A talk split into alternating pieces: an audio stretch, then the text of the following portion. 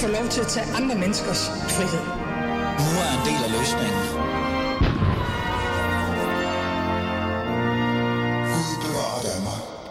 Ja, ja, virkelig Gud bevare Danmark. Vi har virkelig brug for det. Det er jo januar, øh, og så øh, går det bare ned ad bakke lige om lidt.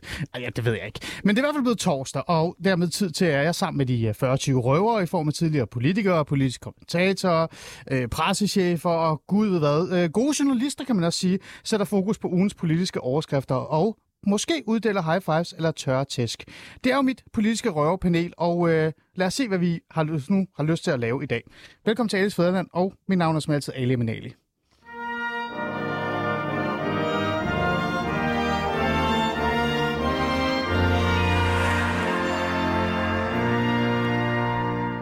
Ja, og jeg kan jo ikke rigtig være noget uden min øh, røverpanel, og i dag har jeg faktisk øh, tre debutanter, for, for at det ikke skal være rigtigt. Og selvfølgelig lige før jeg skal, skal sige det, så forsvinder mit manus, så det er jo altid godt. Men jeg ved jo faktisk godt, hvem jeg har i studiet. Lad os lige starte med Lars Kåber her.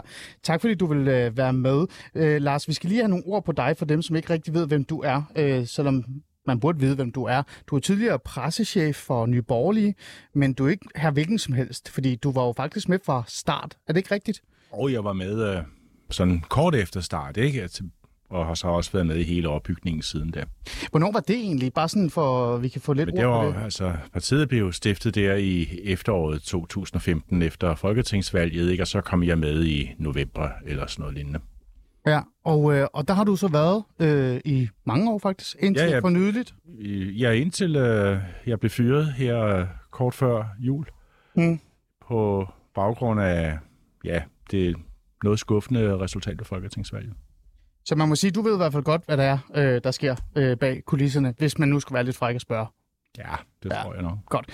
Vi har også en anden en i studiet. Øh, Kasper Dahl, du ved i hvert fald rigtig meget om, hvad der sker øh, bag kulisserne, måske på Christiansborg, men også, øh, jeg ved det ikke, i øh, det socialdemokratiske bagland. Jeg ved det ikke. Du, du er i hvert fald fra Avisen Danmark. Jo, tak. Øh, jeg ved jo ikke lige så meget om, hvad der sker i kulissen i Nyborgerlige, som Lars gør. Der, det er derfor, han er her, ikke? Præcis, der tror jeg, han er en, en ener i, øh, i dansk politik. Men, men øh, Kasper Dahl, du er politisk redaktør på Avisen Danmark, og nu skal du lige hjælpe mig og også mm. vores lyttere. Jeg er jo super fordomsfuld. Det her det er jo et holdningsbordet program, skal du huske. Ja. Jeg har altid haft sådan en idé om Avisen Danmark. Det er, det er lige så rødt som pive men så er det bare endnu mere gemt og skjult. Nej, nej, nej. Nej, det er forkert, ikke? Jo, men, men og det, der rammer du måske i virkeligheden ned i det, som øh, vi jo gerne vil på Avisen Danmark, nemlig oh. at være lidt, lidt for det ene og lidt for de andre, fordi der er jo andre, der vil sige, at det er, det er forvirrende. ærke borgerligt øh, medie, fordi vi jo øh, udkommer i øh, store dele af Jylland, hele Fyn. Altså, vi har rigtig mange, der øh, lever helt almindeligt øh, liv ude i, øh, i den danske provins, og på den måde øh, er danskere, som de er flest, for at bruge et af Inger Støjbergs øh, velkendte udtryk. Så på den måde ja. så fagner vi jo øh, utrolig bredt, og er jo øh, Danmarks øh, næststørste øh, avismedie. Kun lige overgået med et mulehår af politikken. Kun mulehår af politikken? Okay. Mm-hmm. Jamen altså, det er bare meget godt at vide. Det var det, jeg var lidt i tvivl. Men, men Kasper, du er faktisk mere en politisk redaktør øh, i Visen Danmark. Du er også øh, øh, vært. Ja. Har du været på ja. to programmer endda? Lad os lige få dem op også. Jamen, det er fuldstændig rigtigt. Altså, øh, Radio 4, konkurrenten til 24-7, eller en af dem i hvert fald, har ja. jo øh, to politiske debatprogrammer. Et om mandagen, hvor vi øh, går i kødet på de røde partier, det mm. røde hjørne, og så om fredagen, der har vi det blå hjørne, hvor det er de borgerlige partier, og så er der øh, utrolig mange fra Moderaterne og de radikale, som har et stort brændende ønske om, at vi også på et tidspunkt kommer til at lave et, et lille hjørne. Åh, oh, gud dog. Det tror jeg har lidt længere øh, udsigter øh, alt den stund, at, at deltagerne i det program jo primært vil være Moderaterne og Radikale, ja. og så måske krydret med, med Venstre og, og Socialdemokrater, og det kunne ret hurtigt gå hen og blive et lidt kedeligt debatprogram, fordi de jo i langt overvejende grad skal være enige med hinanden. Ja, det lyder i hvert fald, ud af til. Det lyder i hvert fald specielt, men jeg kan da godt forstå, at de gerne vil have mere taletid, fordi det der projekt, det er, det er i hvert fald et spændende projekt, lad os sige det på den måde, Kasper Dahl.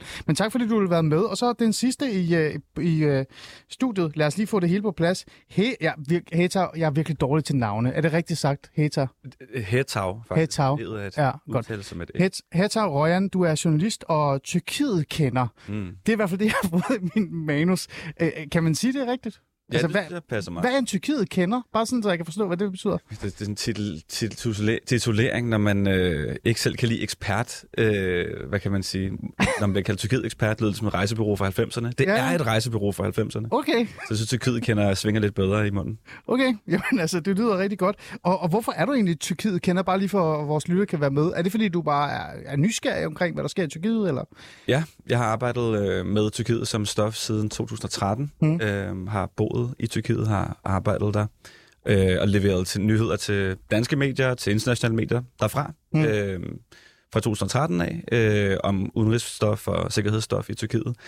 Især tilbage i 2016, øh, dengang øh, at 2014 og 2015 og 2016, der hvor ISIS blev store i Tyrkiet mm. og i Syrien, der, var jeg, der boede jeg dernede og, og dækkede det for, for Danske Dagblad. Så man kan i hvert fald sige, ligesom vi sagde, Lars Kåber ved, hvad der sker i Nye Borgerlige, så ved du i hvert fald også godt, hvad der sker i Tyrkiet. Ja, det, må det kan man godt sige. Godt.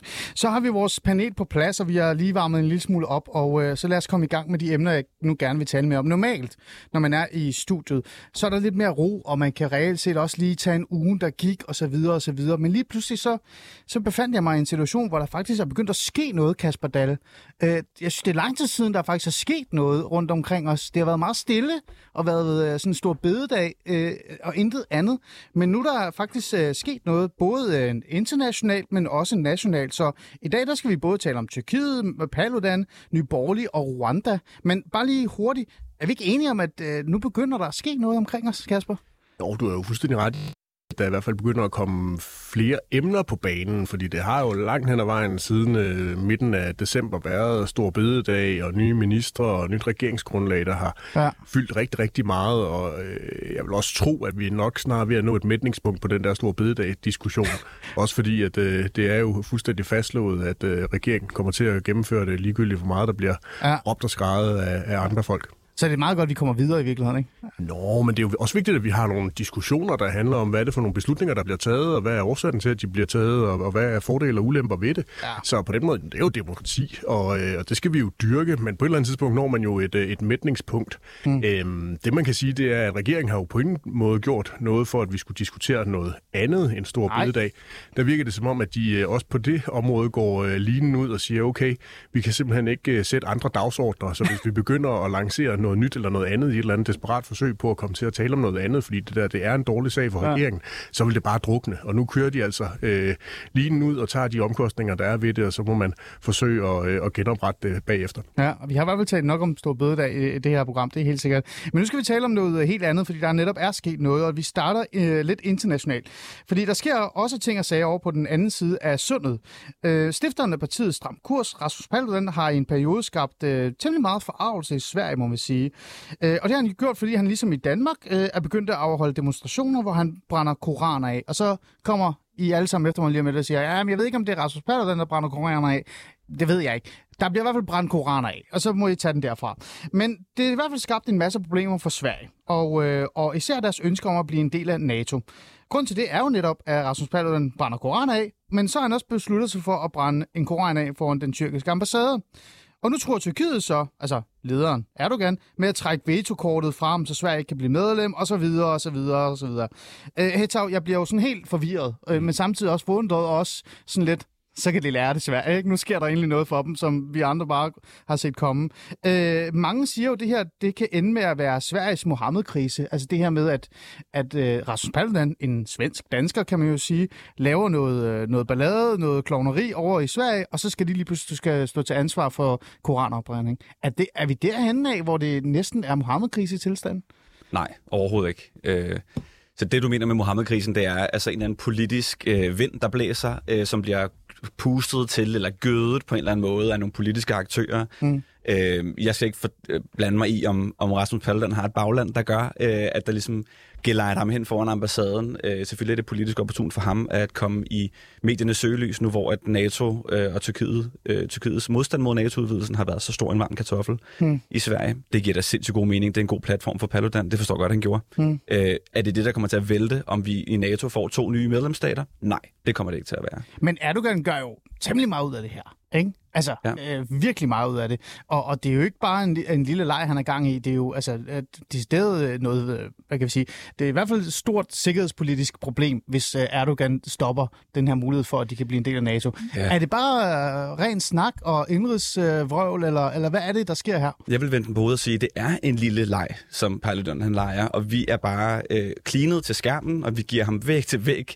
øh, mediedækning mm. øh, for altså en persons øh, eskapader. Mm. De store sikkerhedspolitiske linjer, den bølgegang, ændrer ikke Paludan. Nej, men, øh, men, NATO's udvidelse er et markant større anlæggende, og Paludan han, han, han, han, han når engang baren for at komme ind under øh, en dagsorden. Han er ikke, han er ikke et punkt i nej. forhandlingerne imellem NATO og Tyrkiet over. Men alligevel så uh, tordner Erdogan jo uh, med det her. Der har været demonstrationer, og, uh, og han har jo også aflyst et møde, så vidt jeg kan huske. Mm. Uh, altså, siger du, at Erdogan bare gør det her, fordi han uh, synes, det er sjovt? Ja. Præcis, det er det, jeg siger. Måske faktisk, nu sidder jeg med de to øh, politisk velbevandrede herrer i studiet, og Ali, du sagde til mig, inden vi kom ja. ind, at man gerne må blande sig og drage måske analogier til andre ting, og måske er Paludan faktisk for Erdogan lidt bededagsdiskussionen.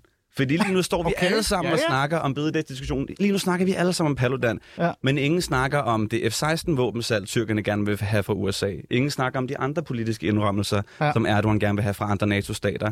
Vi snakker kun om Paludan lige nu. Ikke? Mm. Og vi snakker om uh, dukkeafbrændinger foran den tyrkiske ambassade i Sverige. Ja, Så på den måde er det jo super fedt for Erdogan at sige til sine vælgere, øh, se, i Norden er de præcis, som jeg har fortalt jer. De kan mm. ikke lide Tyrkiet. Mm. Øh, de kan ikke lide islam. De kan ikke lide islam. Og, i, og Sverige har jo længe ført den her, under den tidligere regering, feministiske udenrigspolitik, som var direkte mm. imod den måde, som Tyrkiet førte sin udenrigspolitik på. Blandt andet i Syrien. Svenskerne har længe støttet kurderne i ja. det nordlige Syrien, som tyrkerne ser som en, en, en terrorgruppe.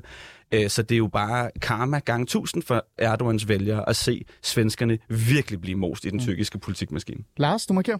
Jamen, det er jo fordi, at øh, jeg så i fjernsynet med de her demonstrationer øh, i de arabiske lande, blandt andet øh, i Sana i Yemen. Og det er jo også et sted, hvor Erdogan jo på proxy øh, deltager i en borgerkrig. Øh, er det også øh, orkestreret af Erdogan, som du ser det? Mm, jeg vil sætte spørgsmålstegn ved, hvorvidt Erdogan har fingrene i Yemen. Yemen er en enorm kompleks konflikt, hvor tyrkerne har super lidt manøvrerum. Men jeg vil sige, øh, hvis der er kræfter, som øh, organiserer demonstrationer foran, øh, foran ambassader eller politiske steder i, øh, i Yemen, øh, så er det fordi, at, at islam er en stor politisk dagsorden på begge sider af borgerkrigen i Yemen. Hmm. Øh, det er ikke nødvendigvis noget, som har Ankaras fingeraftryk på sig. Kasper Dahl, jeg bliver lidt nysgerrig i forhold til det politiske spil her, men også, øh, altså både i Sverige, men også Danmark og sådan noget. Øh, det er jo ikke nyt, at Erdogan og Tyrkiet på en eller anden måde gør det vanskeligt for os i Vesten. Det, der var noget i forhold til for eksempel flygtningekrisen, nu er det her i forhold til NATO osv. osv. Er der ikke nogen, der sidder op på Christiansborg og tænker, at det her og den mand der, altså det, vi bliver ved med at lave aftaler med ham, men vi burde jo bare løbe væk fra ham? Ah, det tror jeg nu næppe, de, øh, de tænker. Jeg tror mere, de tænker på, hvordan kan man komme ind og, og, og forhandle med, med manden, hvis så frem det fald, han skulle blive genvalgt. Altså, fordi man er jo afhængig af Tyrkiet på rigtig mange områder. Mm. Øh, geopolitisk har de jo en uh, utrolig central rolle.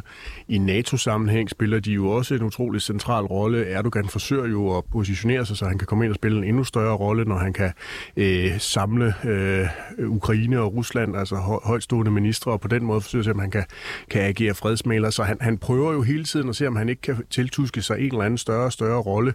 Øh, og Tyrkiet er jo en, en, en stor og vigtig øh, nation, øh, så på den måde er det øh, mere af, øh, af nødvendighed og, og nød, at man, øh, man samarbejder med dem, men det er man simpelthen også øh, nødt til at gøre. Mm. Men, men altså, nu skal Lars Lykke jo, han sagde jo her for nyligt, at nu skulle han ned og forklare uh, Erdogan, at, at alt var okay og så videre og så videre. Men det må da være frustrerende, at vi hver gang i Vesten skal forholde os til et eller andet, eller er i gang med at lave et eller andet, både uh, nationalt, internationalt, sikkerhedspolitisk, så er der sådan en mand, der sidder dernede og bare kan skrue på forskellige øh, øh, nøgler. Jo, men dem er der jo nogle stykker af rundt om i verden. Spørgsmålet er jo, hvordan man går til dem, og der er Danmarks position jo i videst mulig omfang at prøve at bruge øh, EU og, mm. og det pres, der kan, kan lægges der. Og så, øh, så tror jeg, at der er rigtig mange, der håber på, at man ikke kommer til at begå samme fejl, som man gjorde med, øh, med Rusland, har det jo øh, vist sig i, i løbet af, af det seneste års tid ved at prøve at, at se, om man kan, kan trække dem så tæt på Vesten som overhovedet muligt ved hjælp af samhandel, men men at man, man på en anden måde forsøger at få et, et forhold til Tyrkiet øh, med Erdogan i spidsen eller andre på et senere tidspunkt, der gør, at man kan få øh, så godt et samarbejde som overhovedet muligt. Øh, og der virker det jo til, at, at tyrkerne er handelsmænd, Altså, at de, ja, de meget gerne vil indgå nogle, nogle aftaler, og for den sags skyld sådan set også virker til at overholde dem, så længe det er, at de også selv får noget ud af det. Hmm. Øh, Lars, øh, du, var jo, du har jo været i maskineriet både på Christiansborg og i Nye Borgerlige. Øh, når, du, når du ser de her sager, for eksempel Erdogan og sådan noget, er det noget, man øh, politisk i Danmark kan vinde noget på? Og gå ud og påpege, at sådan en mand er en slyngel og ødelægger øh, altså alt det, vi nu kæmper for? Altså det vil jeg da, da tro, og det har, vi, har vi jo også hørt både fra Nye Borgerlige, fra Dansk Folkeparti og også fra Danmarksdemokraterne, at øh, ytringer om, at om nu kan vi jo se, at islamisten i, i Ankara, ikke? Altså, han sætter jo i og for sig bare mere ild til bålet, og øh, han er ikke til at samarbejde med, og, og vi skal passe på med at, at binde os til den del af verden, fordi øh, at, øh, at det fører os kun i uføre. Mm. Øh, men det er selvfølgelig, øh, hvad skal man sige, det er ikke særlig fagligt funderet, og det er heller ikke, giver heller ikke udtryk for en særlig stor geopolitisk forståelse, når mm. man taler på den måde. Det er øh, sådan jo at ude at ramme en eller anden meget lav fællesnævner mm. for folk, som måske mere lider af en frygt for den farlige verden, end, end det er reelle bud på, hvordan dansk udenrigspolitik skal føres. Ja, Kasper. Og så tror jeg jo i virkeligheden heller ikke, at det er noget, den almindelige dansker, altså læseren af Avisen Danmark, går vildt meget op i. Mm. Altså, der, der tror jeg mere, det er øh, et nicheemne, og, og hvis vi ikke havde haft Rasmus Paludan, en dansker, mm. øh, så tror jeg, at, at historierne om, hvordan Tyrkiet spænder øh, ben for, for Sveriges optagelse i, øh, i NATO, havde fyldt meget mindre, end de gør på nuværende tidspunkt. Altså, der er sådan lidt, øh, lidt andedams øh, mentalitet ja. indover det. Nu er det altså øh, Paludan, der, der til Sydland skal gøres til den større øh, syndebuk, selvom han måske spiller en, en ubetydelig rolle i det, i det helt store billede. Mm. Øhm, så, så, så på den Men... måde er det jo ikke sådan noget, det er jo ikke sådan, det er jo ikke sådan at de danske politikere, de står øh, mm. vi, på nakken af hinanden for at komme ud og mene noget om det. Mm. Ja, du må kære. Ja, jeg, jeg, jeg er bare enig med Kaspers, øh, altså optik her, fordi rigtig meget af det handler også om vores egen selvforståelse som en udenrigspolitisk aktør, når det gælder NATO, når det gælder Danmark, når det gælder også nordiske lande, som folk, der sætter baren for, hvordan vi skal føre politik, eller hvordan vi skal føre udenrigspolitik. Ikke? Ja. Sådan har, så det er jo det selvbillede, vi har. Ja. Og jeg tror, det kolliderer det her selvbillede med, at vi har meget agens mm. når det kommer til et område som NATO, hvor rigtig meget af takstok bliver svunget fra Washington. Mm. Og for eksempel, når vi kigger på politisk lederskab i forhold til NATO-udvidelsen, så kigger man til Ankara, man kigger til Stockholm, de kigger lidt, sådan lidt famlende på hinanden. Hvem skal løse det? Svenskerne vil ikke rigtig ned til Ankara for at vise Erdogan, at de tryller om, kan du ikke nok please bare sige okay. Og Erdogan, han hygger sig bare. Han ved, at, de kan, mm. øh, at han kan jo lugte nervøsiteten i, mm. i de nordiske lande. Han kan, han kan lugte mm. nervøsiteten i Helsinki, i Stockholm. Og det vigtige her er at sige, at Gensen ligger ikke i Stockholm, mm. eller i Helsinki, eller i Ankara for den sags skyld. Den ligger i Washington. Mm. Fordi det, som man kigger mod, det er, hvordan kan Washington, hvordan kan Biden-administrationen øh, hjælpe tyrkerne til at nå et kompromis. Og det handler blandt andet om et F-16 kampsal, øh, kampflys salg, mm. som man gerne vil have igennem kongressen. Det er ikke kongressen lige nu, mm. øh, og det er det, det store politiske øh, menageri handler om lige nu, det er, øh, hvordan kan tyrkerne få et F-16 kampflysalg igennem, mm. nu hvor det bliver smidt ud af F-35 kampflysprogrammet. Men der er en lille ting her, jeg gerne lige vil vende med jer, fordi jeg er jo enig med jer, og jeg er jo fuldstændig øh, bund og grund ret, det er derfor, jeg er øh, Men, men øh, altså, Erdogan gør jo nogle ting, og det har han jo gjort de sidste par år. Han, han presser, han rykker, han kræver, han stiller krav til Vesten, og vi giver, altså, giver ham mulighed for det, og vi giver ham også, hvad han efterspørger. Øh, et af de eksempler, som jeg synes har været grotesk at lægge mærke til, og også bare sådan følge med i, det er det her krav, han har omkring forskellige journalister eller enkel, enkelt individer i Sverige, hvor han nærmest kræver, at de skal afleveres, øh, ellers så vil han ikke give lov til, at de kan komme ind i NATO. Der er også mange i Danmark, som Erdogan ikke kan lide. Mm. Øh, jeg fandt for eksempel for, for et par år siden ud af, at jeg er sådan sortstemplet, fordi, øh, fordi jeg ved faktisk ikke engang hvorfor. Og jeg er åbenbart med i en eller anden, øh, jeg kan ikke engang huske, den bevægelse hedder. Den der bevægelse, der har lavet sådan et oprør mod Erdogan. Hjælp mig gerne. Gyllenbevægelsen. Ja, jeg er åbenbart en del af Gyllenbevægelsen. Jeg, jeg ved ikke engang, hvad manden hedder. Og så jeg kan ikke tage til Tyrkiet. Øh, alle det her krav og den her måde at agere på, siger jeg oprigtigt, at der er ingen i Danmark, der er ingen politikere i Danmark, der er ingen politikere i Vesten, der sidder og bliver en lille smule nervøse for, hvad hans næste træk er, fordi det virker jo som om, han, altså, han bliver jo ved og han kræver jo, og kræver og kræver. Mm. Må jeg starte med en replik her? Ja, gerne. Jeg altid hører. Så jeg tror, mange af de her udleveringsdiskussioner, øh, vi snakker om, lige nu så er der en liste på, der startede med 19, så voksede den til nogen af 50, øh, navngivende individer, som Erdogan gerne vil have udleveret fra Ja. Sverige til Tyrkiet. Det Ellers det, er der hele ingen handler. NATO. Præcis.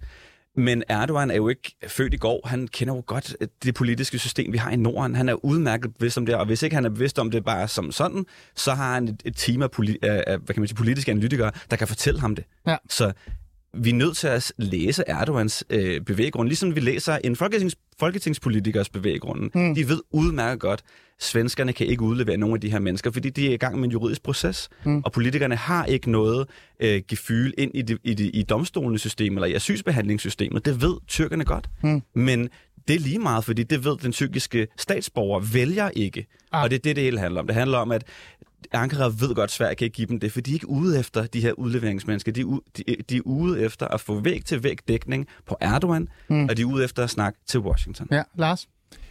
Jamen altså, der er jo ikke nogen tvivl om, at uh, Tyrkiet er jo sådan en, en underlig mellemting mellem et islamisk diktatur og så noget, der forsøger at ligne et form for et funktionelt demokrati. Ja. Og uh, det uh, skal vi jo forholde os til uh, på en eller anden kritisk måde. Altså det er jo ganske ubehageligt uh, for Europa at være afhængig af, at man har skulle betale så mange penge for, at Erdogan skulle holde migranterne tilbage i det ægæiske hav.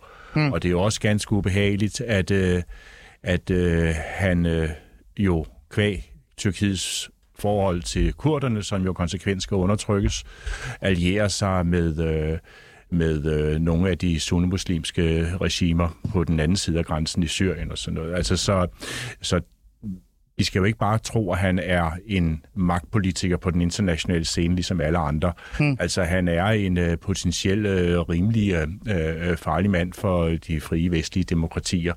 Og det betyder jo ikke, at han skal kanøfles, og man skal smide bomber i hovedet på ham. Men man er nødt til at behandle ham ud fra den analyse. Mm. Øh, og her til sidst, øh, før jeg siger tak, øh, fordi du er med, så skal vi nemlig videre. Vi har allerede vores næste gæst i, øh, i pipeline, som det hedder.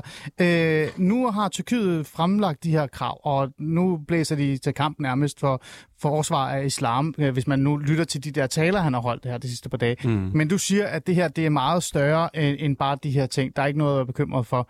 Øh, kan du sådan på en eller anden måde forsikre os, at, at Erdogan ikke kommer med flere krav lige om lidt, i forhold til det her, de to her, Finland og Sverige? Jeg kan ikke forsikre dig om noget som helst i forhold til Ankara, men jeg kan sige dig det her. Jeg var i radioen med, Lars Lykke var i radioen lige inden mig, Ja. for at snakke om, øh, som udenrigsminister, fortælle om, skal vi være bekymret for det her, bliver han spurgt om af værterne på P1 i går. Ja. Øh, og han siger nej, øh, vi kan godt ta- tale med Erdogan. Og mm. det er en ophøjet ro, som jeg har set andre steder. Jeg har set den hos generalsekretær Stoltenberg, generalsekretær for NATO, som siden altså i et halvt år har sagt, ro på, vi skal nok løse det her. Og selvom der har været dukkeafbrændinger i Stockholm, selvom der har været alle mulige udfordringer ja. på den her vej, så har Stoltenberg taget det her med en ophøjet ro. Og det er den præcis samme ophøjet ro, jeg hører fra andre analytikere, der kigger på den her region, kigger på Tyrkiet.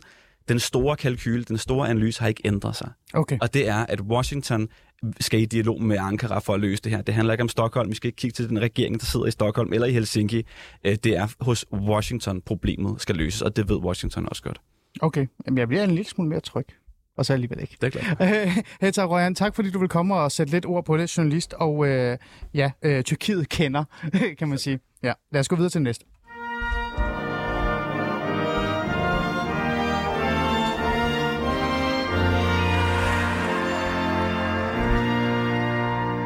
Vi lytter stadig til Alice Fæderlandet. Vi er jo i gang med programmet. Vi starter lidt øh, internationalt. Det er jo ikke normalt, fordi i virkeligheden her i Fæderlandet, så er jeg jo som regel lidt ligeglad med, hvad der sker internationalt. Ja, det er jo nationalt. Det er jo derfor, det hedder Fæderlandet. Og derfor så skal vi også til noget andet, som handler om Fæderlandet, fordi det handler nemlig om Socialdemokratiet og regeringen og Rwanda. Øh, lad mig prøve at læse op, hvad jeg så flot har skrevet her. Fordi det er i hvert fald vores øh, næste emne. Øh, Rwanda, er det egentlig droppet eller ej? Og så tænker du, hvad er det for noget, jeg taler om, når jeg siger Rwanda? Men det, jeg taler om, det er jo den her øh, fantastiske modtagelsescenter, som Socialdemokratiet har lovet os igen og igen og igen. Fordi vi har netop igen og igen hørt om Socialdemokratiets drøm om at lave et modtagelsescenter i Rwanda.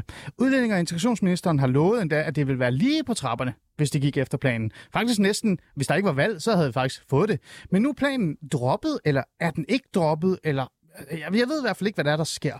For nu siger udlænding og integrationsministeren, at den danske aftale om en modtagelsescenter er blevet sat på pause. Kasper Sandkær, velkommen til. Tak skal du have. Øh, du er øh, udlænding og integrationsordfører for Socialdemokratiet, og så øh, skal du prøve at forklare mig, hvad sat på pause egentlig betyder. Øh, Kasper Sandkær, jeg skal bare lige forstå lidt. Er den her modtagelsescenter, er det bare droppet nu? Nej, øh, tværtimod.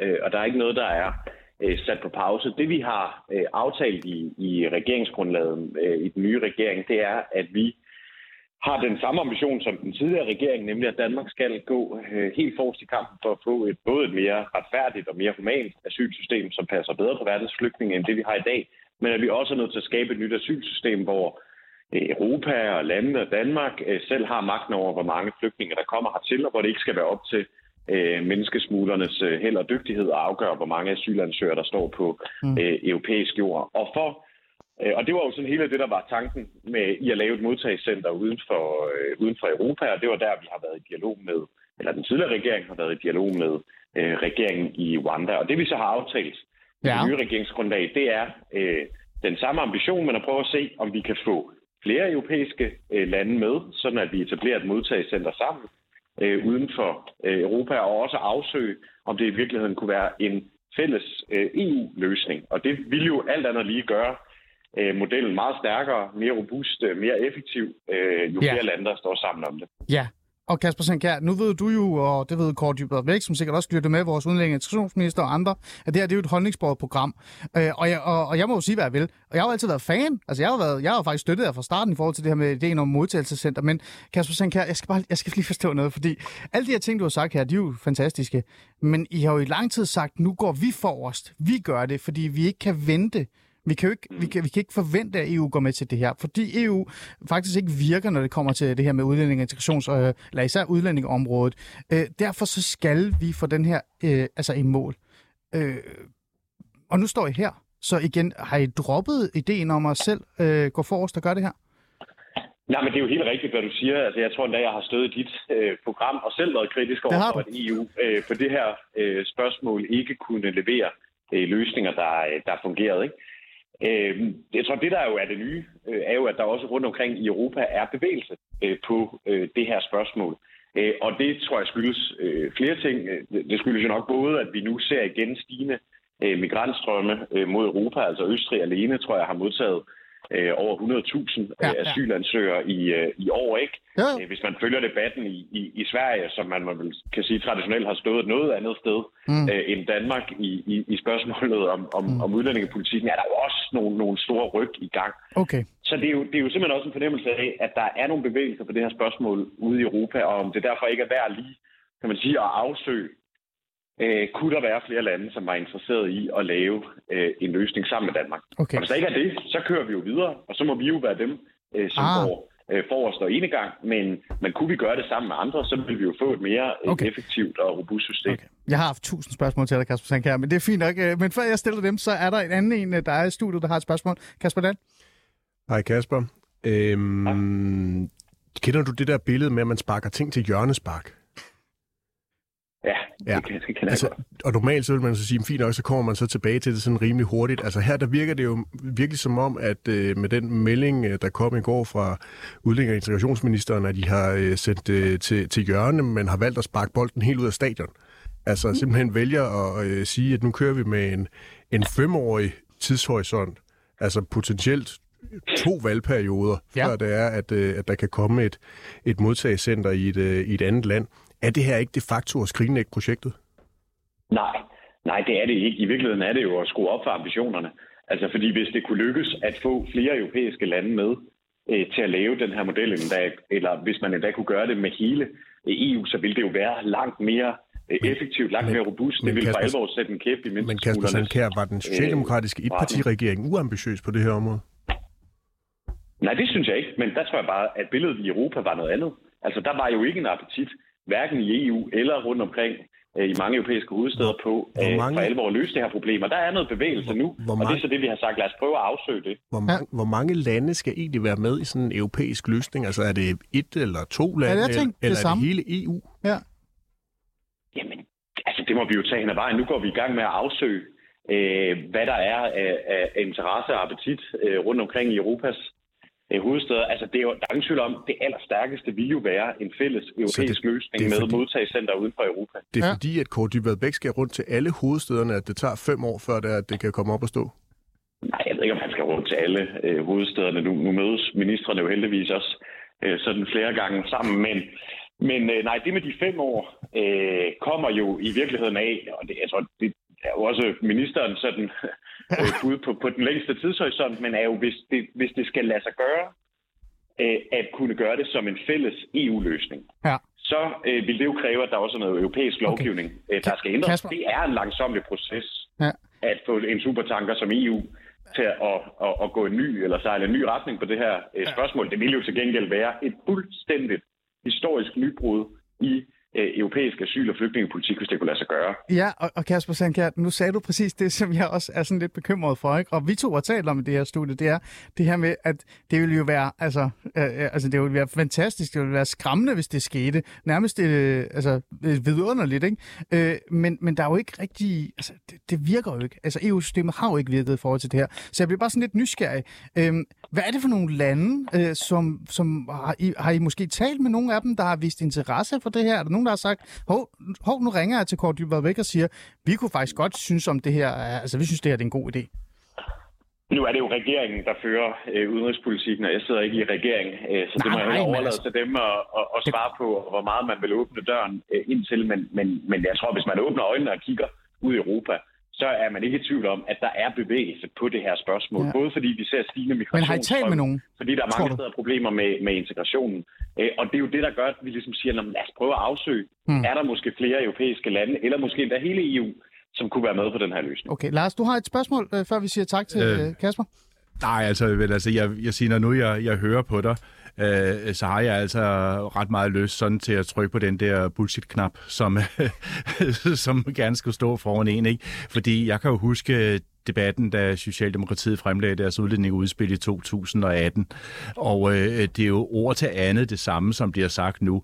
Meget gerne sammen med andre lande, og meget gerne sammen med hele EU, og der er jo bevægelse øh, også i de andre lande, og det er bestemt ikke helt umuligt. Det fandt man så ud af, da man kom i, reger- øh, da man kom i regering, det var der jo så ikke i de andre lande, og nu er man så tilbage der til udgangspunktet og begynder at tale på samme måde igen. Altså som jeg ser det, så er jo den, den egentlige årsag til, at projektet nu endegyldigt er skrinlagt, det er jo, at, øh, at øh, Lars Løkke Rasmussen synes, det er en frygtelig dårlig idé.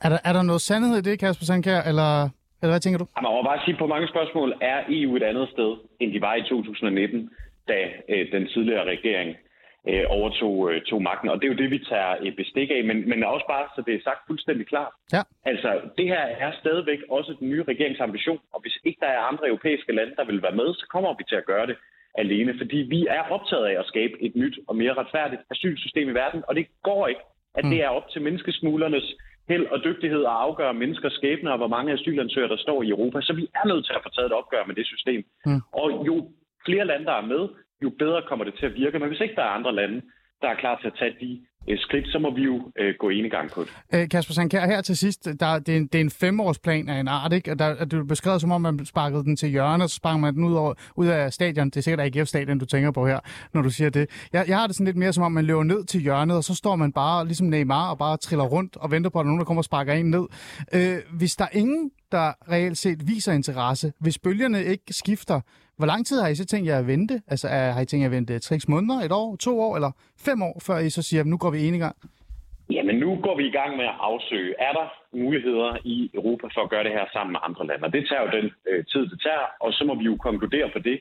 Er der nogle lande, der har appetit, så skal vi jo finde ud af, øh, hvordan gør vi det sammen. Og hvis der ikke er nogen lande, der har appetit på det, ja, så må vi jo øh, så at sige, fortsætte ud af det øh, spor, som vi jo allerede har øh, fint gang med, øh, med regeringen i Rwanda, øh, og som vi jo allerede øh, har etableret tættere samarbejde med, også på, øh, på andre spor. Øh, og så kan man sige, så kan vi jo fortsætte med det spor, som den tidligere regering var i gang med. Okay. Øh, og, øh, et spørgsmål mere her til sidst, før jeg siger tak, for at du er med. Øh, det her, det er jo noget, som øh, jeres øh, opposition, kan man sige, øh, øh ser lidt som en øh, svækkelse af udlænding- og integrationspolitikken, især udlændingepolitikken. Øh, Danmarksdemokraterne har været ude og, og sige, at øh, se, nu, nu går det fuldstændig galt, nu er det ned ad bakke. Og det er jo ikke kun på grund af Rwanda, det er også øh, i forhold til, at øh, der var et øh, noget med noget fængsel i Kosovo, som ikke rigtig er blevet til noget. Så var der noget med et øh, udrejsecenter, som ikke rigtig heller er, bliver til noget måske, og øh, nogle lempelser i forhold til nogle af de her sager, enkeltsager, vi har hørt omkring udlændinge, som måske nok skulle have blevet i Danmark, men har fået afvist deres øh, opholdstilladelse. Øh, hvad har du egentlig at sige til de her kritikere? Ja, men det bliver jo en smule rituelt, ikke? Altså, og hvis ikke Danmarksdemokraterne skulle kritisere regeringen for det, hvad skulle de så kritisere regeringen for? Ja, ja. Altså, selvfølgelig kommer de til at kritisere os Ja. øh, på det her spørgsmål. Men hvad Det er tænker du sådan generelt er nu, når alle de her ting, jeg har nævnt, Kasper? Det er jo mange ting. Ja, altså bare at sige, vi arbejder stadig på et modtagscenter øh, uden for øh, Europa. Vi taler om en meget, meget, meget begrænset gruppe af øh, kvinder fra Syrien, som er i gang med at uddanne sig inden for områder, vi har mangel på arbejdskraft. Sige, øh, kan vi finde en, øh, Ja. ja. en løsning for dem? Videre. Altså, det, det er jo ikke rigtigt. Altså, sådan substantielt er Mm. øh, kritikken jo ikke øh, ikke rigtigt. Den her regering øh, fører en stram udlændingepolitik, hvor der skal være styr på, hvem øh, der kommer til, øh, til Danmark, hvor at integrationen øh, skal fungere bedre, hvor vi skal turde stille krav øh, til dem, der, øh, der kommer til Danmark, om at de skal indgå i fællesskabet, de skal have et arbejde, de skal lære øh, sproget, øh, og, og det, det, det står vi fuldstændig vagt om. Altså, den her regering ændrer ikke Mm. et komma i, at, øh, at Danmark har øh, en stram udlændingepolitik. Okay, godt. Kasper Sankær, tusind tak, fordi du var med.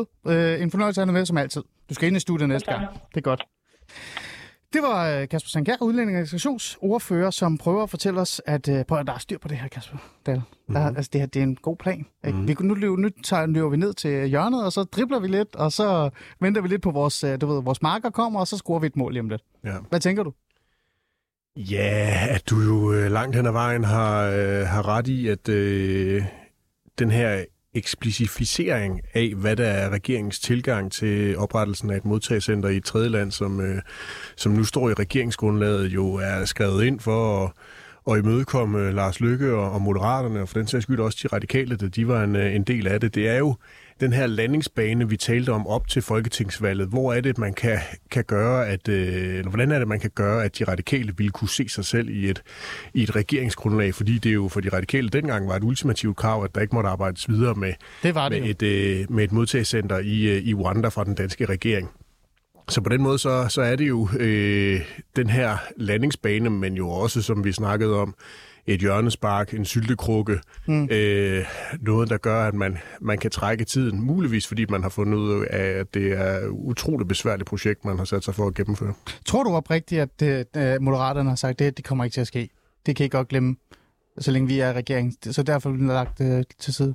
Jeg tror egentlig, at Moderaterne langt hen ad vejen abonnerer på den samme holdning på det her område, som, øh, som øh, de radikale gør. Altså, at hvis man kan finde en europæisk løsning, altså hvis vi kan finde noget, Ja. hvor flere øh, lande kan, kan se sig selv i det, og at vi samtidig sørger for, at menneskerettighederne osv. bliver Det er en lang overholdt. liste. Jo, men det er en lang liste, men, Ja. ja. men, men, men der er jo en... en øh, en, en vis ræson i, at på et eller andet tidspunkt skal du starte en proces, hvis det er noget, du gerne vil arbejde med, og så må du jo finde ud af, hvor lang tid den proces skal vare, før at du så enten kan få løb projektet til at lykkes, eller du må konstatere, at det kuldsejler. Og indtil videre har de jo i hvert fald ikke nået dertil, at det er kuldsejlet endegyldigt. Her har vi bare et, et meget, meget tydeligt øh, hjørnespark, syltekrukke, kald det hvad du ved, mm. øh, fordi vi må forstå, at, at udlænding- og integrationsministeren nu skal i gang med at afsøge markedet for at finde nogle samarbejdspartnere, et projekt, han jo allerede har øh, dyrket, både den nuværende minister, men jo også Mathias Tesfaye, da han havde fornøjelsen af at have den øh, Ja. post. De ved jo godt, hvor er det, der er nogle ligesindede rundt om i Europa. Ja, ja. Så altså, Ja. ja. Jamen, jeg er jo enig med dig, Kasper. Lars? Ja, Jeg tror nu, nu siger vi Moderaterne og de radikale, men øh, jeg tror da ikke, man skal overse, at, øh, at Venstre med Jakob Ellemann i, øh, i spidsen jo øh, heller ikke ville bryde sig om, at øh, Danmark skulle gå ene gang udenom EU. Altså, øh, hans eget øh, positionering er jo også, at, øh, at øh, Danmark skal være stærkere og mere med i det europæiske samarbejde, og han ville ikke bryde sig om at, øh, at se, at Danmark går ene gang. Og, øh, og så... Øh, er det jo i og for sig okay for, for Mette Frederiksen, fordi hun har jo levet på det der, som man med et engelsk udtryk kalder politics of intention. Ja. At det er jo nok at sige, at det vil man gerne gøre, Øh, man behøver rent faktisk ikke at gennemføre det. Øh, så, så kan man høste pointene ude hos vælgerne for sine gode hensigters skyld. Og det er det her jo et meget tydeligt eksempel på. Hmm. Jeg er bare nysgerrig i forhold til det her med, altså, hvem det er, de reelt set og set, der, der har ændret holdning ude i EU. Det er der altså, ingen, der har. Øh, øh, Kasper Dahl, please hjælp mig. Altså, kan, kan du nævne to lande? Nej, nej, det har Lars altså... ret i. Altså, der er jo ikke nogen, der har, der har ændret holdning på det her område, som Kasper Sandkær også er inde på, at det er jo noget, der kræver utrolig meget arbejde, fordi det vil, øh, der vil skulle ændres en del EU-lovgivning, før det er, at man vil kunne gøre det, i hvert fald i EU-regi. Og det er jo også derfor, jeg spurgte ham, hvor mange lande er det, de rent faktisk regner med, der skal være med, før det er, at de opfylder deres egne krav om, ja. at det skal være noget, der, der foregår på, på europæisk niveau. Er det noget, der skal ind i EU-systemet, eller er det noget, hvor enkelte lande vil kunne være med på en eller anden måde for stadigvæk at kunne overholde EU-regler? Altså, det er helt ekstremt kompliceret, det her. Og, øh, og derfor kan det jo være smart nok, at, mm. at Kåre Dybvad Bæk, at han har givet sig selv fem år til at prøve at løse den her knude. Mm. Her kort til sidst, øh, før vi går videre til næste emne. Øh, jeg tror, det her bliver droppet. Tror du, vi, vi reelt set kommer til at se, at det her, det er sådan, det, jeg har det sådan et, øh, jeg hørte, øh, hvad var det, Lykke Friis, øh, jeg var i studiet med Lykke Friis her i Nyse K for nylig, og hun sagde til mig, at det er sådan et, der er noget, der hedder sådan frø øh, teorien, eller frø, måden at gøre det på, det er sådan, at, at hvis du koger et frø, eller en frø for hurtigt, så hopper den ud af den her gryde der. Men hvis du bare skruer lidt op, en lille smule mere og mere og mere, til sidst så, kan du, så, så dør den. Er, er det en måde at dræbe Rwanda modtagelsescenter? Altså nu er jeg jo ikke specialist i fine og franske Det er heller ikke, men det lykker flest jo. Kunst, men, men, øh, men det lyder da meget sandsynligt, at andet billede er jo museskridt, altså at vi, ja. øh, vi, vi, vi bevæger os meget sneglefart, hvis vi skal blive i billederne. Ja. Øh, ja, altså jeg tror sådan set, ligesom Lars er inde på, altså intentionspolitikken her er det jo det vigtigste for, øh, det var den vigtigste, det var den vigtigste, for, vigtigste redskab for den øh, socialdemokratiske etparti-regering, og det ja. virker til, at man har adopteret øh, noget af det, eller videreført det i, øh, i ja. den nuværende regeringskonstellation. Og, øh, og så længe, at de ligesom kan signalere og vise, at de øh, stadigvæk arbejder med, med det her, og nu har fundet nogle, nogle sætninger, nogle ord, som rigtig mange partier efterhånden kan se sig selv i, jamen så tror jeg da bare, at de har tænkt sig at, at køre videre med det, og så på et eller andet tidspunkt om 5, 6, 7 år er der nok en eller anden, der siger, at nu, nu, nu stopper vi med det her, nu gider vi ikke bruge mere tid på det. Ja, ja præcis.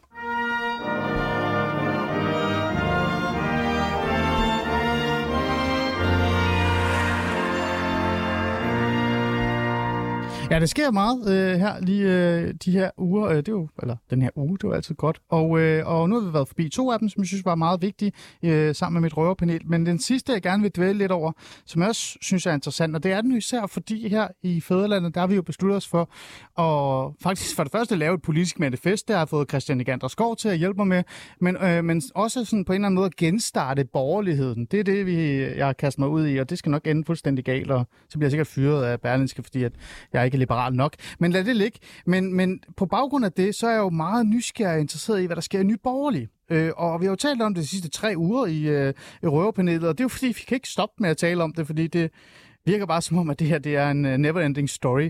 Uh, Lars Kåber, uh, øh, du er jo, fordi du netop har indsigt i uh, Nye Borgerlige, og, og, og helt ærligt, jeg ved ikke rigtig engang, hvor jeg skal starte henne. Altså, det jeg kan sige, det er, at uh, til vores lyttere, som kender det, starter med, at Pernille Vermund uh, trækker sig som partiformand, uh, og siger, det var det, nu skal jeg videre, så kan vi så have en øh, idé om, om vi synes, det er godt eller skidt. Det skal vi nok snakke om lige om lidt. Så kommer den her øh, idé om, hvem så skal være den nye leder. Så er det så Lars Borg Mathisen, og, og, og det giver jo mening, fordi så vidt jeg kan huske, så er Lars Borg Mathisen en mand, der har fået rigtig mange stemmer i Østjylland. Øh, jeg tror faktisk, det var altså sådan, i hvert fald de fleste 11.000, tror jeg. Ja, øh, og vi snakker jo meget om øh, Alex Vanopslag, men øh, Lars Bøge klarer sig jo meget, også, meget godt også. Øh, han skulle så potentielt være den nye formand. Øh, men det var så heller ikke godt nok, fordi så kom der ballade igen, og nu har Mikkel Bjørn, som er en ny folketingsmedlem for Nyborgerlig, som er kommet ind øh, for at han stod op i Fyn, så vidt jeg kan huske, øh, trukket sig og sagt, nu vil han ikke være en del af Nyborgerlige, fordi han faktisk ikke stoler på, eller ikke, vil ikke sige stoler på det, men han kan i hvert fald ikke lide den retning, Lars Borg Mathisen præsenterer, hvis han skal være partiformand. Og det har Malte Larsen også, som er Nyborgerlig ungdomsformand. Han har også øh, øh, trukket sig øh, fra hans post. Øh, Lars Kåber, hvad fanden sker der? Undskyld. Helt ærligt. Jamen altså, hvad der kom, Michael, du remser jo op, hvad der sådan er sket, ikke? Øh, hvad der kommer til at ske øh, fremover. Jamen, øh, der er det jo sådan i politik, at øh, man kan jo gøre rigtig meget selv, men øh, det vigtigste er jo i og for sig, hvad alle de andre gør. fordi at politik er et nulsumspil. Ja. Øh, og øh, man kan i og for sig klare sig rigtig godt i politik ved at lægge sig op af nogen, som hele tiden dummer sig. Fordi altså, så har vælgerne ikke rigtig andre muligheder, end at gå derhen, hvor man selv er. Lars Kåber, hvad, hvad, hvad, hvad er det, du mener med, at der er nogen, der dummer sig? Hvem er det, du taler Ja. om, som dummer sig? Ja. Jamen altså, nye borgerlige blev jo store, øh, fordi at der var andre, der dummede sig. Altså store i meningsmålingerne. Ja. øh, så kunne man opsuge rigtig mange vælgere til sig, og det skete jo især under corona, fordi at øh, Nye Borgerlige valgte med Lars Bøje Mathisen som ordfører på det, øh, og være meget kritisk over for de restriktioner, der blev indført, og for den måde, som regeringen førte sin coronapolitik på. Ja. Øh, og det var hovedårsagen til, at øh, man steg meget i meningsmålingerne frem til øh, der, hvor corona begyndte at klinge af i, mm. øh, i den offentlige interesse. I samme periode så skete der jo det der med, øh, med øh, hvad hedder det, øh, Inger Støjberg, som øh, skulle i retten, og hun skulle dømmes og sådan noget, og Nye Borgerlige profiterede rigtig meget af den proces, Ja. øh, som også trak rigtig mange folk De støttede hende jo.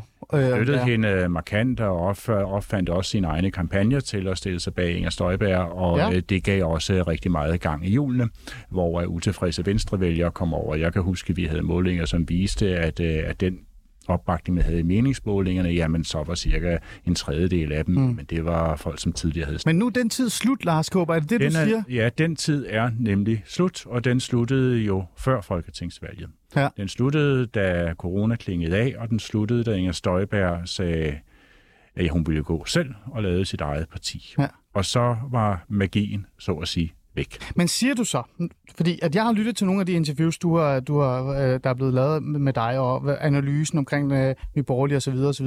Men siger du her, at, at øh, sandheden i virkeligheden er, at Nye Borgerliges eksistensberettigelse sluttede, da Nej. Inger Støjberg øh, skabte Danmarksdemokraterne, øh, da corona slut og var færdig, og, øh, og potentielt også nu, når DF faktisk er begyndt at være et normalt parti igen. Nej, det er bestemt ikke. Uh, så ville jeg jo ikke selv have engageret mig i det i så mange år. Nej, men hvorfor? Øh, men, det, der, det, der sluttede, det var den, øh, hvad skal man sige, den, den falske selvforståelse af, at man var på vej til at blive et stort borgerligt parti.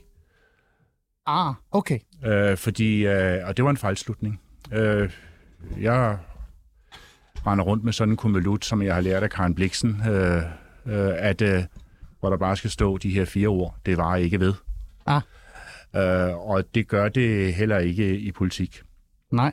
Øh, men der er opstået en, øh, en, en selvforståelse, som bygger på et falsk grundlag af, at man var ligesom på vej til at skulle overtage sådan en indflydelsesrig rolle i den blå familie, og der var nærmest ikke nogen øh, grænser for, hvor meget man kunne vækste. Hmm. Øh, øh, det er der. Hmm. Øh, med det øh, politiske program, Nye Borgerlige har, den rolle, som Nye Borgerlige har i dansk politik, så er der bestemt en grænse for, hvor meget man kan forvente at vækste.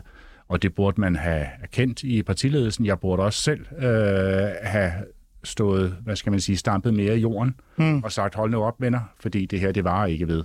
Men øh, man har jo også øh, man har ikke lyst til at, at tage energien ud af sådan et projekt. Man har ikke lyst til at tage optimismen fra folk. Og så blev den erkendelse, den blev først hamret ind, da Inger Støjberg kom til, og man så, at Mm. du skrev det. Kasper Dahl, er du enig i den øh, analyse, at, at øh, Nye Borgerlige bare øh, kom for tæt på solen nærmest? altså, Ja, det synes jeg jo i langt overvejende grad er en, en fuldstændig rigtig og præcis analyse, Lars han har.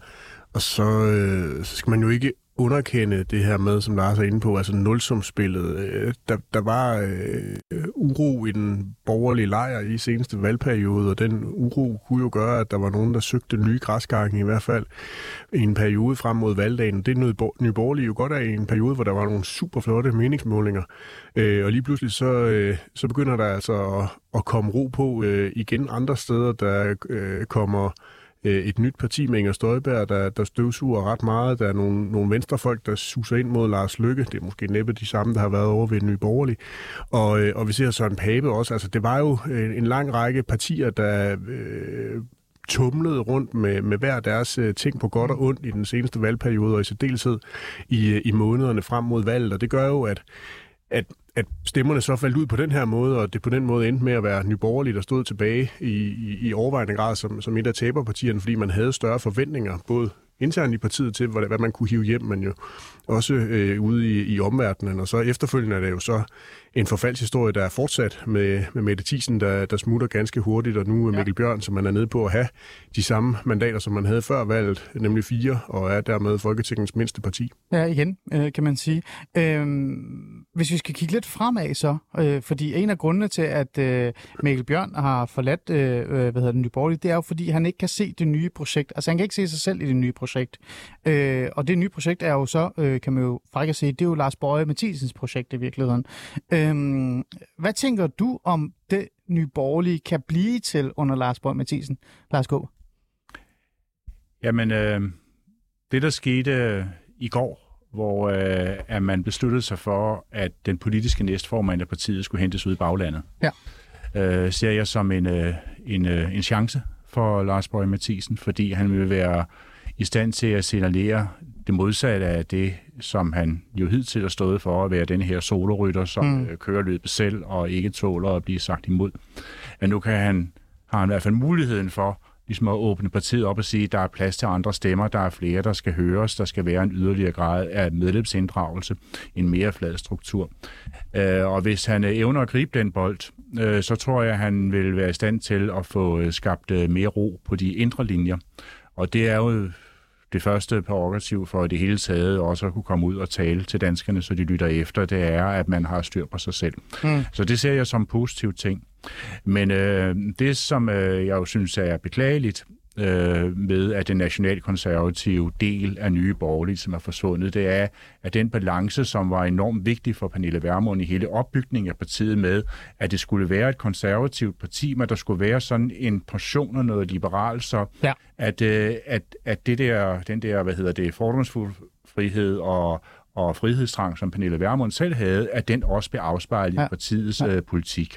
Og det er jo ligesom den balance, der nu tipper, øh, så at det bliver at det der de konservative, det, øh, det samfundsbevarende del af det, at det, at det ryger ud til fordel for mm. noget mere protestorienteret. Mm. Jeg kan godt forstå, hvorfor Lars øh, Kåber her synes, det er ærgerligt, og det er måske også, fordi han selv også kan se sig i det, øh, hvis man skal være ja, lidt fræk. Men, men Kasper Dahl, øh, nogen vil jo også mene, faktisk har folk stået her i det her studie og sagt, at det er jo øh, altså det er for naivt at tro, at der er plads til et nationalkonservativt parti i Danmark. Det er for småt.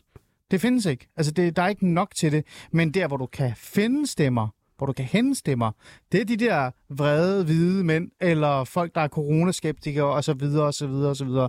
Altså dem, der kritiserer magten. Et rent protestparti.